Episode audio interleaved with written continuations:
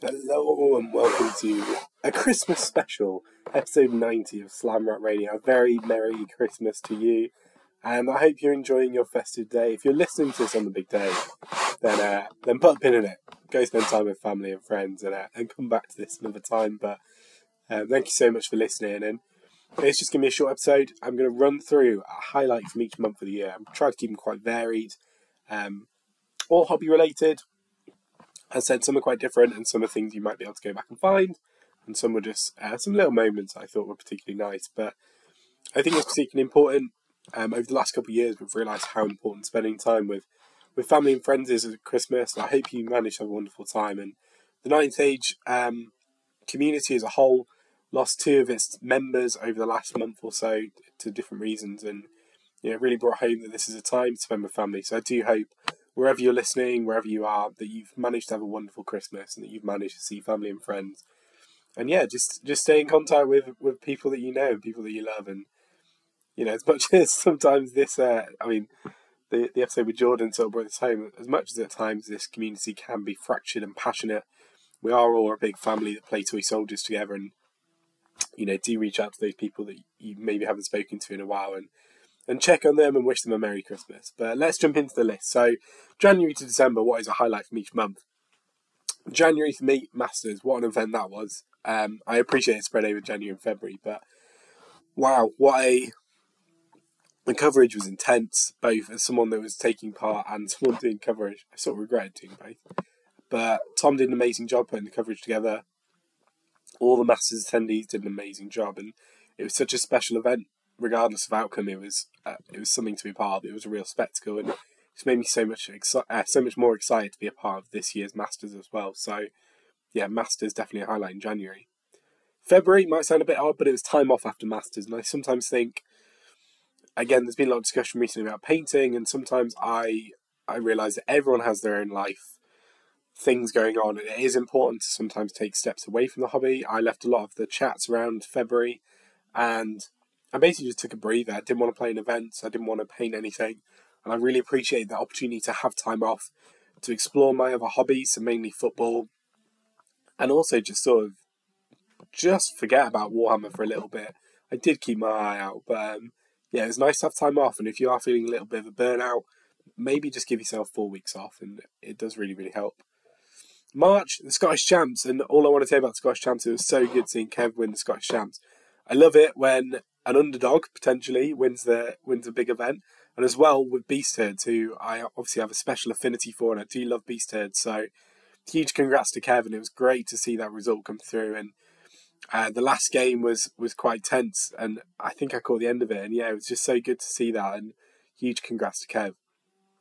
April, great month for me. I got a new printer, a shared printer with a friend, and the 3D printing really got so much better uh, once that printer came through. And 3D printing is a wonderful hobby, and yes, it has its issues. Yes, I've been frustrated the last few days at how the weather has been affecting my prints, apparently, but it's a wonderful little hobby and it lets you be so creative. And if you've not really looked into it and you've got any questions, do drop me a message. I'm more than happy to, to chat through the pros and cons.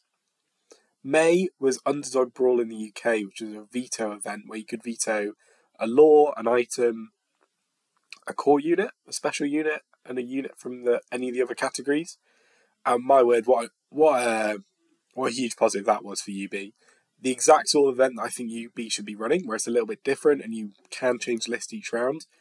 Shane put in so much work to do this event, and a huge kudos to him for a running it and b making it such a success. But it was a wonderful event. I loved the format of it. I think it was something so so different and something that I really wanted. I love different events. That's no surprise to anyone. And so to actually have one hosted for the UK was was amazing, and yeah, huge, huge, uh, huge congrats to Shane, and hopefully, um, oh, it's difficult to do those events in person, so maybe that was a one off, but hopefully some more different events will come up over the time. I forgot to mention on the intro, by the way, if you can hear a cello in the background playing Christmas tunes, my fiance is playing away. Um, she picked up a cello last year and she's practicing some Christmas tunes. So yeah, if you can hear that, it's not me editing anything in. That's natural Christmas time. Um, June uh, was a social one for me. Was the football chat as the Euros were going on. Um, the the UK ninth age we have loads of sort of uh, WhatsApp chats. They're all on a spreadsheet. If you're in the UK and you want to get involved, even if you're not in the UK and you want to join a, a chat about football or cricket or hobby or any of the particular races, then then again drop me a message and I can pass on that spreadsheet to you. But the football chat during the Euros was great. Obviously, such an exciting time for football, um, in the especially in England, and uh, yeah, it was great to to have that social connection with with people that I hadn't seen for a while at that point due to lockdown. It'd almost been two years at that point, I think. I can't remember how long. I've totally lost the time frame now. About eighteen months, right?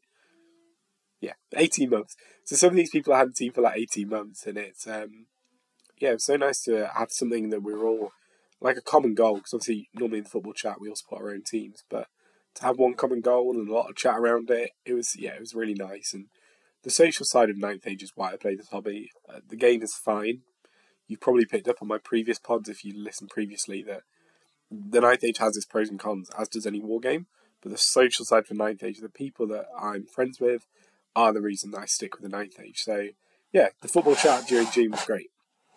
Uh, in July, to touch on that social side, uh, we had an old boys club meet up at Mikey's house in the northwest, and again that was just really nice after so long of not seeing each other to to meet some of my best friends from the hobby. Was um, was really nice just to see them all again, even if Leggy was there, but it was really really good. Uh, August Black Country Brawl, the first in real life event that we had. Um, Jordan ran it in Birmingham, and you know similarly social. A lot of these are social in that it was just nice being able to being able to hang around with people, um, see people, chat to them in person.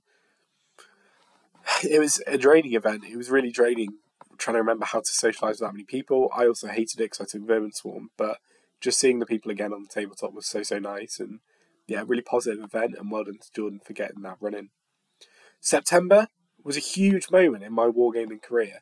It was the first time I've ever received anything Games Workshop affiliated or Wargaming affiliated for my birthday. My parents have always refused to buy me Games Workshop stuff for my birthday, despite me asking from the age of 12 onwards. I still ask nowadays. But my future in laws bought me a Games Workshop voucher, um, which was really nice. It was, I get why my parents haven't, you know, but for me, it is a big hobby and it was nice that I sort of got recognised and you know, a little voucher that I spent on some paints to paint up my fishmen was really, really nice. So, yeah, that was quite a fun moment. It was the first time I've ever received anything Games Workshop as a gift. October, I mean, so many of these are social rather than actual actual things, I guess. Like the Masters coverage you can go back to. And, and December is a video that I thought was actually really, really nice, and um, we'll come on to that shortly. But October, um, I got engaged in September, revealed that in October. And the amount of people that reached out and said congrats was so nice. And it is nice to know that, yes, the majority of my ninth age communications take place on WhatsApp. They are people I've met in real life for the most part. And it is nice that they do care about me and that, that they are looking out for me in real life as well. So, yeah, that was really sweet. And, and uh, the debate of how many wargamers to invite to the wedding has been a hot topic with me and Pip recently. So, yeah. Especially after I'm not going to go into any previous weddings, but Amit's wedding was an insight into how how to and how not to invite wargamers to a tournament.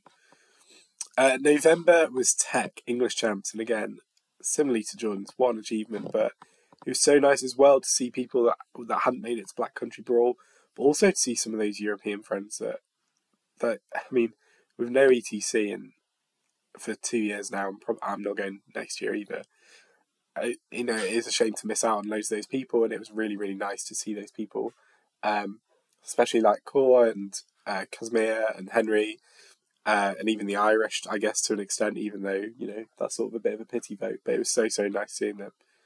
And finally, December. December was a uh, a video that I saw that I thought was a really nice little video, and I, I haven't plugged it, so I thought I'd chuck it in for December.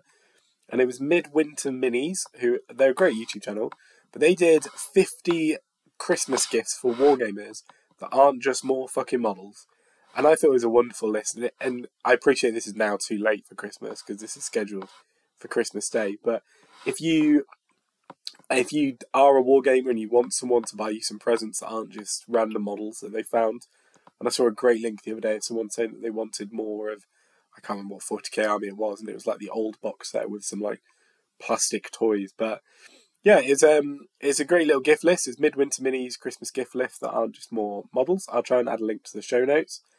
Um, but yeah, if you if you are a gamer and you want someone to buy you something gaming affiliate, just send them that link and it's got loads of different price points in. I thought it was a really nice video, something really different.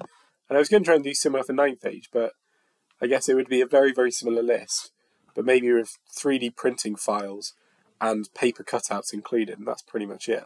And that's the 12 months in review. Thank you so much for listening. I hope you've all had a wonderful Christmas and you have a very good New Year if you don't listen to any more before the New Year. I hope you managed to get some toys under your tree. I hope you have a, I said, a wonderful, wonderful time. And I'll see you all soon.